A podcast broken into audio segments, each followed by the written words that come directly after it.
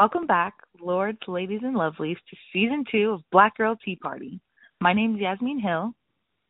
And I'm Malia Dorsey. First things first, let's get right into the brew. Yasmin, what is brewing for you this week? Well, uh, I would be remiss if I didn't talk about how we're recording this on Inauguration Day after what seems like a very scary but like reflective two week period.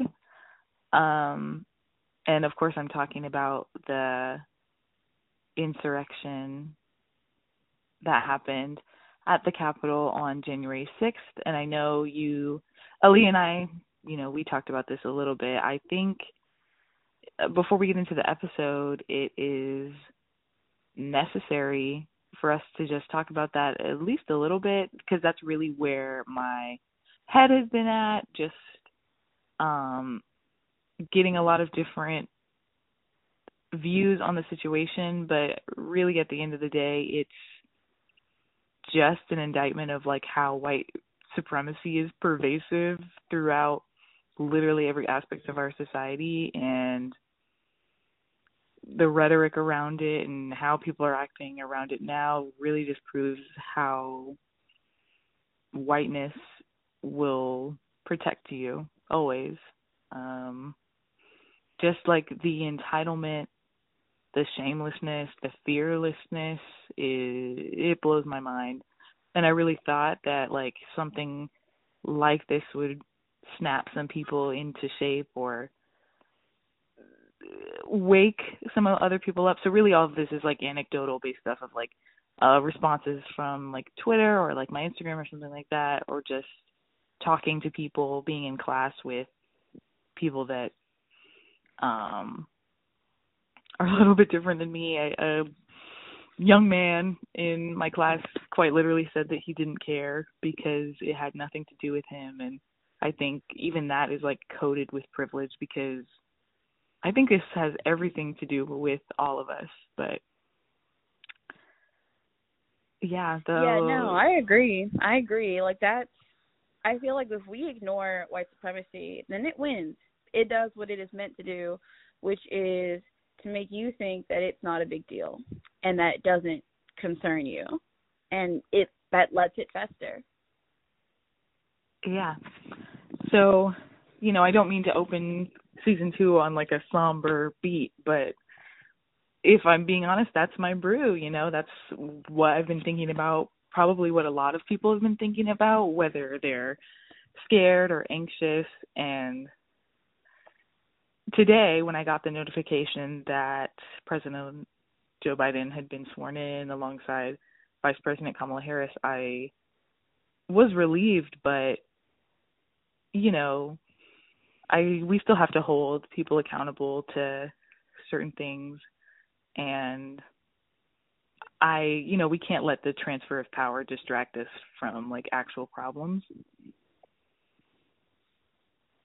Yeah, like all of that is true. My biggest concern with what we've been dealing with for the past couple of weeks is that like all of the people at the government insurrection are they like they they were trying to open the government. They went in there with the intention to hurt elected officials and to stop our legal process that happens every election season. And that is a illegal and b just shows again like as you was saying that like whiteness is like currency and it can buy you your safety even when you are trying to overthrow the government. Um also the thing about that that really strikes me is that like each and every one of the people at the government at, at that insurrection um on the sixth like those people have jobs. Those people have families. Those people are those people are a part of communities. And nine out of ten those communities have people that they do not like such as queer people people of color disabled people. Um all of these groups are um immigrants you know? All these people are vulnerable and when these people don't get like arrested or even prosecuted for the crimes they committed on that day all they're going to do is they're going to go back into the communities and they're going to harass these marginalized groups, and they are going to make their lives more dangerous. Um, in my own life, I've seen like so many of my other black friends and my other friends of marginalized communities talk about how they are afraid to go outside for the next couple of days and a couple of weeks, a couple of months. Because, however, because you know, like white supremacy doesn't take a break; it's looming over us all the time. Um, how I get calls from my mom, making sure that I'm okay, making sure that I'm not going out at night, so she makes sure that I can come home safely. Um, and that's like a scary thought. Is like this is not for people of color and for other marginalized people. Like this insurrection proved what we had been saying for years, really, about like what white privilege is, what white supremacy is, and all people are going to do is they're going to take that anger about uh today, the inauguration day, and they're going to go into the communities and they're going to make the lives of marginalized people a whole lot worse.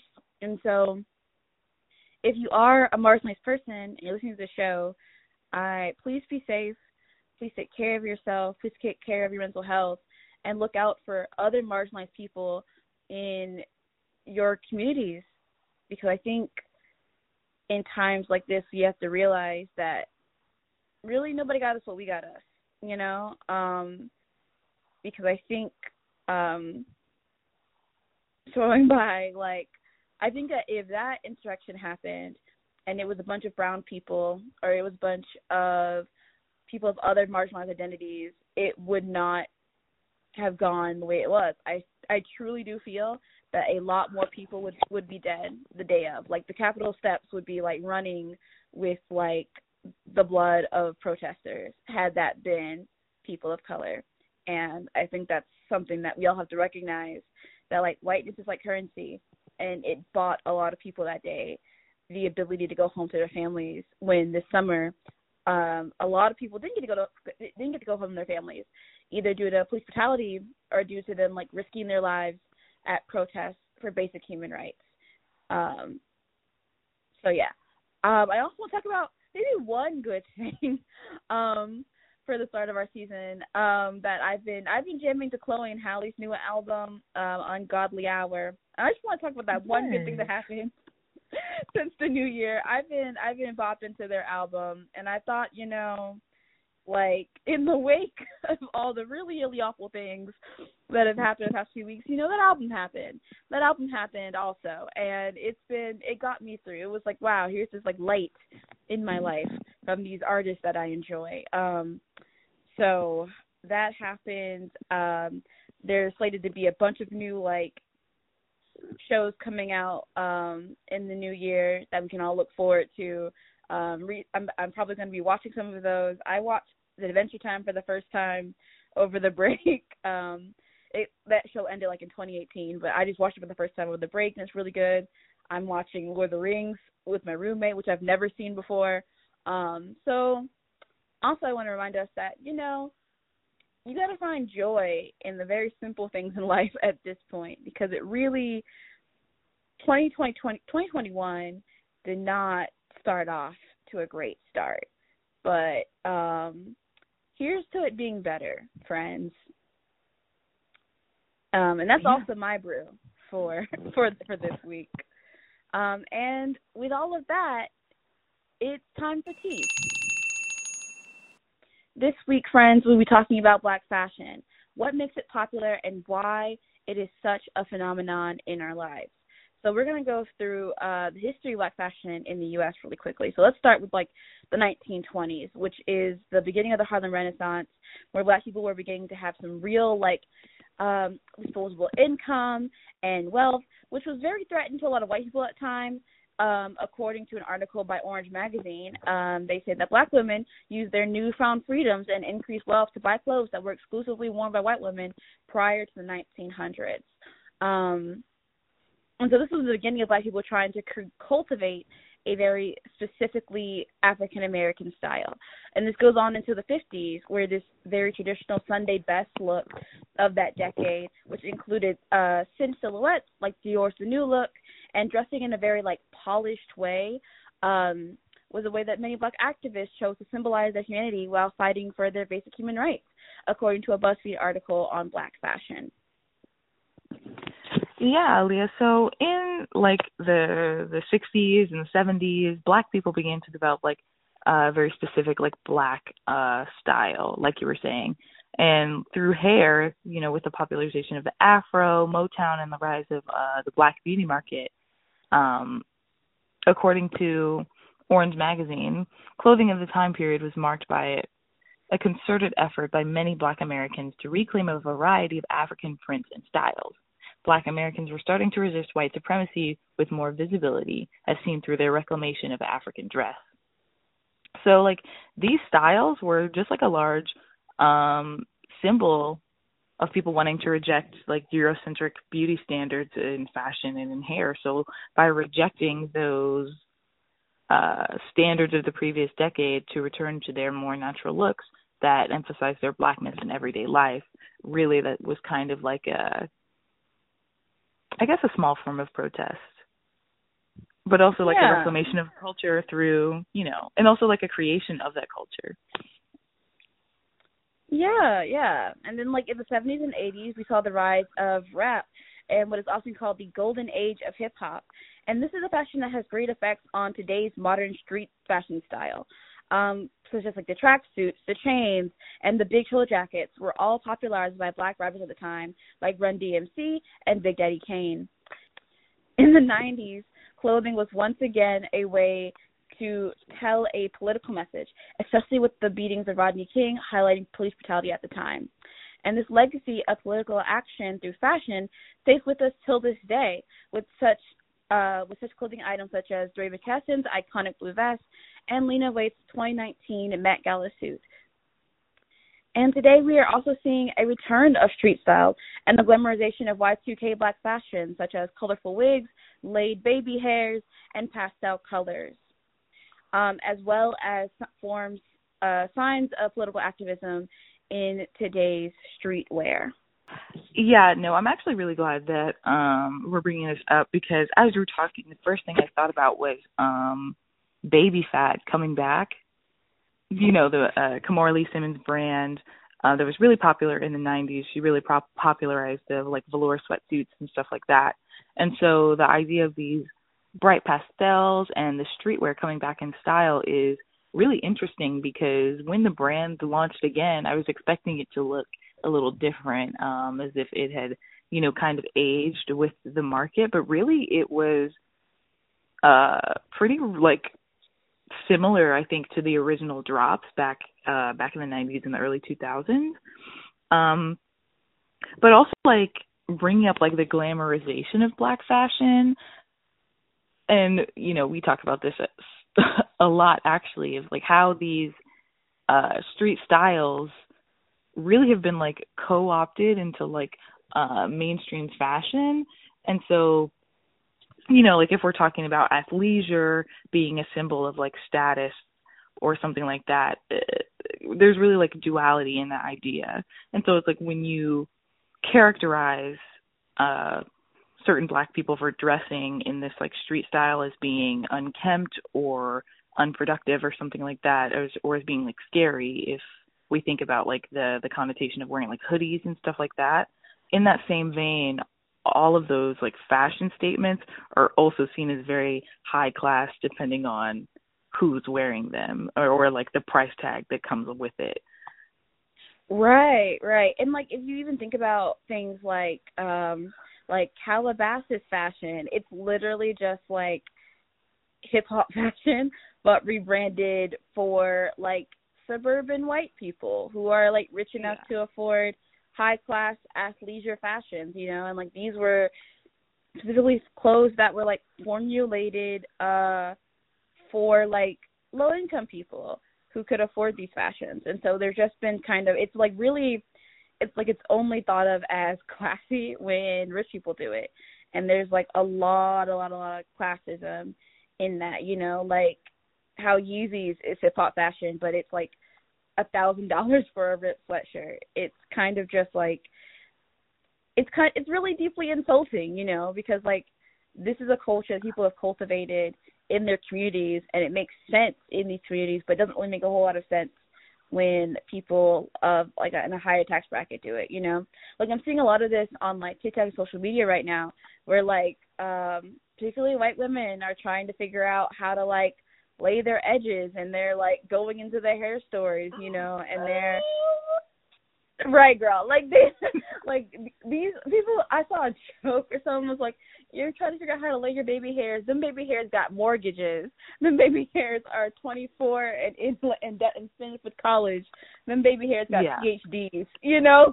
And that yeah. cracks me up because it's like well this style was formulated as a way for like black women to feel black and like Latino women is also to feel like good about like the way their hair goes out of their head, you know, and to feel good about like their particular fashion that's been founded like in this community. And I think like we used to make fun of women for having like for like swishing their baby hairs in this way and now it's become this like iconic look and this like um people are almost like nostalgic about baby hairs um right now people who yeah. didn't like wear them before, and it just doesn't make a whole lot of sense because like, what are you nostalgic about? When you were yeah, like, it's very, you know, it's very clowning the girls. Yeah. Right. It, You it's very girls. misplaced. What- You know, I I also think of like that the oversized look that's really popular now, and you know, and we could talk about like baggy clothes and that sort of thing, but like the idea of like sagging your pants or like wearing oversized clothing was definitely not very popular um in like communities at large, right? But now that I'm seeing it and like like you were saying these items are being like overpriced, overprocessed and it doesn't make a wh- I mean, I guess it makes sense, right? Because we know what's happening, right? The black community does something, it is like seen as cool and then parts of that are picked apart for social sampling. And so when you pick that apart, strip it away of its meaning or intention, then it like will look different. Um and there's also a lot of classism and possibly racism in fashion, especially like when we consider the effects that um these like luxury or like pseudo luxury brands like Polo um and its ties to the hip hop community. So an article by Esquire talks about how Polo and uh, hip hop became tied mainly because of a gang called the Lo-Lifes, a crew that formed in 1988 from the union of two Brooklyn boosting shoplifting outfits, Ralphie's Kids from Crown Heights and Polo USA uh, from Brownsville.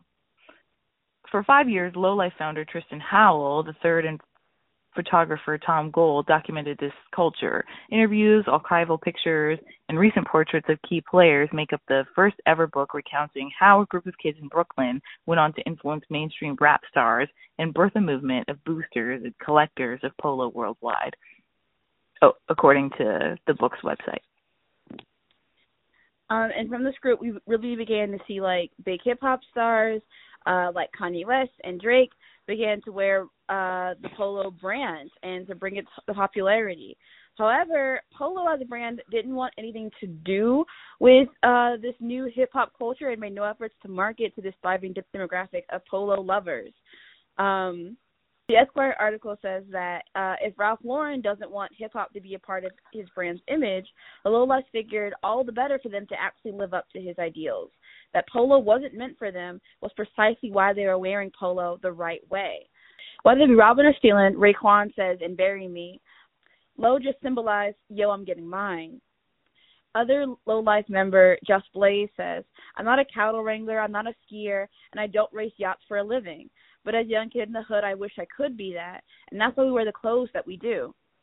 Um, I think the story is important for me, um, is because like I think we often criticize um like a lot of rappers for talking about like the clothes they wear and how much money they have without really considering that a lot of people who started the rap movement like these are people who are coming from like often like low income situations and that like be through like rap music and through hip hop they have the ability to like actually afford some like really expensive and high quality items and so especially for this like gang called The Low Life and their book Bury Me and uh Bury Me in the Low, like this is them trying to talk about that experience. And that's really like genuine and authentic.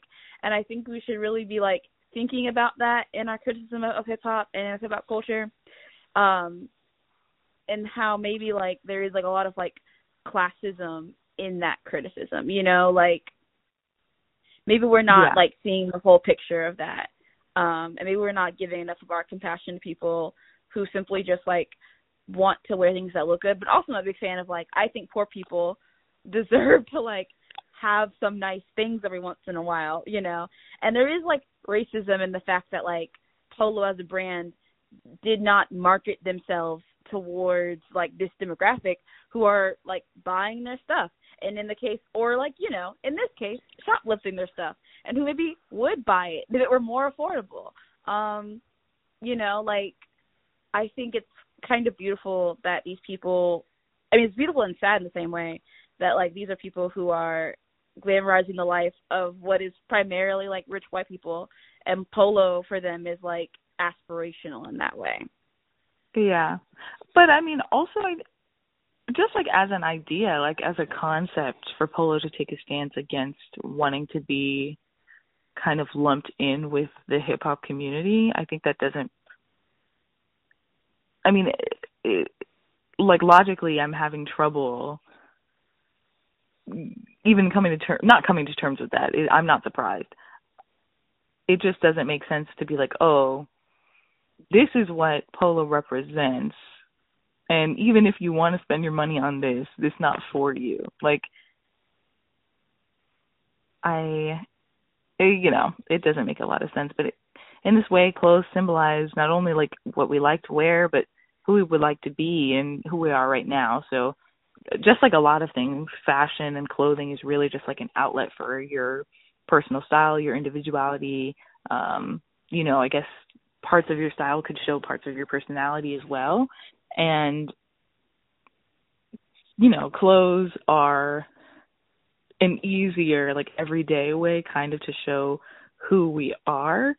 And sometimes they're not always affordable, but you could find like dupes or something like that uh, you know, going to other, uh, going to department stores and stuff like that. But the idea that an, an entire brand would like want to separate themselves from black and brown people by virtue of them being black and brown, it just doesn't make sense. But at the same time, like those same brands that we're talking about will take inspiration from those cultures, from prolif- prolific people from those cultures, and then build up this high class uh, image of their take on fashion for the year or the season. Right, right. Like I feel like the same thing happened with like brands like Michael Kors. Like I remember when it like became like really really popular. Um and then I feel like a lot of black people and a lot of like poor people started buying the brand a lot or like I don't know, or like getting it from shoplifters. And then like suddenly I think it lost a lot of its notoriety in like haute couture, you know, like it's not I don't think it's a brand that's considered to be luxury on the same level of things like Gucci or um or East or East or Yves Saint Laurent. Like I don't think it's like, you know, up there with them right now. And I think it's because a lot of like poor people started buying the brand, you know, and I don't think it's even really considered a luxury brand for a lot of people, even though like it is still expensive to buy like Michael Kors, you know. Um I don't know. I feel like the way that we talk about fashion, especially like luxury fashion, like says a lot of the way that we feel about class. And it's kind of about a lot of it feels like it's about like who is worthy to wear this brand and who is not and oftentimes there's racism in that, you know. And and like you said, like meanwhile, these brands on their runways, they're going to put out models who are just like mimicking the way black people look. Like everybody wants to be a part of black culture without ever having to like actually like think about what that means, think about what created that culture, think about like um what that symbolizes and find like beauty in the way that like black people have built a style and a culture from like nothing, you know, from when like so much of that has been taken from us and now we're like we've changed fashion and culture in a way that is comfortable for us in the US, you know. And it's kind of I don't know, it's why it always feels so icky when like high culture or high couture um brands like appropriate black culture because like you don't want us as buyers, but you definitely do want you you want our swag though, and like that's just not. Yeah. It's not fair. Yeah. It's not fair. But oh, I mean, also that I mean, leaning more into like the classism aspect of it, I'm thinking about like uh instances where these luxury brands like partnered with um iconic like black artists or um people in the fashion industry. So like I'm thinking do you remember when Nicki Minaj partnered with Fendi and had a whole line of like this whole like collaborative line? Yes, I do remember that. Yeah, and so like really I think that's another example of like oh we are, you know, pretty high class but in order to like pander to this market, we're going to partner with Nicki Minaj and get all of the her fans, get all the girls to buy the goods. And right. you know, is that I don't know. I don't work at Fendi, so I don't know. Is it because you want black people to be buying Fendi or is it because you just want them to be spending money in general, right? And then I think about mm-hmm. I wrote a mm-hmm. research paper about like these luxury brands um picking parts of uh, black culture um the Gucci turtleneck. In a Yay. fashion show a couple years ago, this model for Gucci walked down the runway in a turtleneck that went over her mouth and around where her mouth was it was like these big like red lips. And it was like very derivative of like um minstrel shows. Is very derivative of like these um like dated black caricatures. And it was this really big controversy. And my thought process was like how did this even happen? How did this make it from point a to point b to the public's eye? Um and i think that really just shows that there's not a whole lot of consideration that demographic when they're making these creative decisions because you know we're not their target market. I mean, yeah, like that reminds me of um I don't know if you remember when like Prada did something similar with like their like racist storefront um merchandise that like, you know, it's literally like monkeys that are like black with red lips and it was in their storefront and they pulled that that marketing merchandise. And it was just and it's like, well, we're obviously not involved in like any part of this process when you're making stuff but yet like y'all will still do stuff that like you think either a panders to us or b y'all will still like you like you'll put out models on the runway with cornrows and with grills and with every other thing that is typically associated with hip hop and black fashion but you're not going to respect us as like a consumer. And so you know it's it, it's a lot going on there. It's a lot going on there. And it's it's racism and classism all like rolled up into one as far as like uh haute couture is concerned. Um and like fashion is so deeply powerful because like obviously we talked about earlier in this episode, like it's a way to make a statement. It's a way to like um do what I think black fashion has always done, which is like defy expectation and prove to the world that we're going to show ourselves in the most authentic way that we that we possibly can, either by way of through like Afro, our afros being embracing like African prints, or through like um icon like other kind of icons that that we use, you know. And so I really think that like, you know, if black if if high fashion wants like wants to use like black culture in this way, it got to start like actually respecting black people not only as buyers but also just like as people who have like contributed to overall to American fashion culture in a real like significant way. Yeah.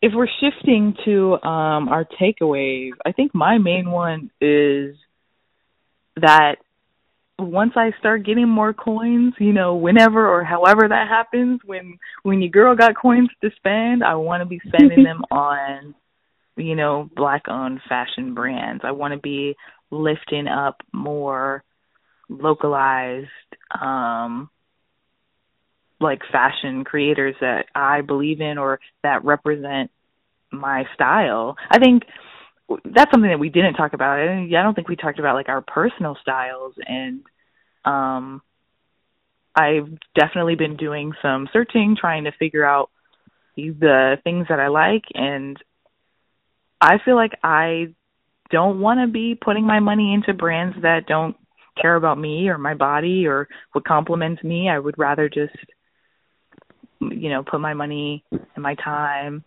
and wear things that you know, I know I'm happy with the way it was made.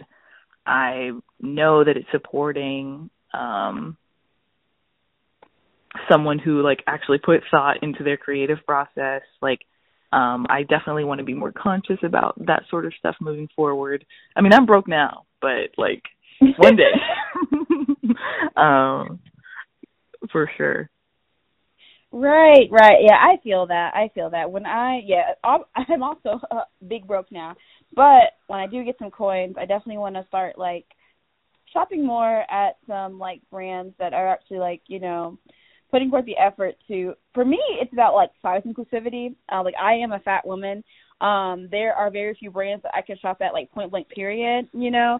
And I know mm-hmm. like the girls are like obsessed with thrifting right now, which is also has like a tinge of classism to it because I think a lot of like because thrifting has gotten so popular that like I think it's harder for bigger people to find um clothes that fit them in thrift stores now.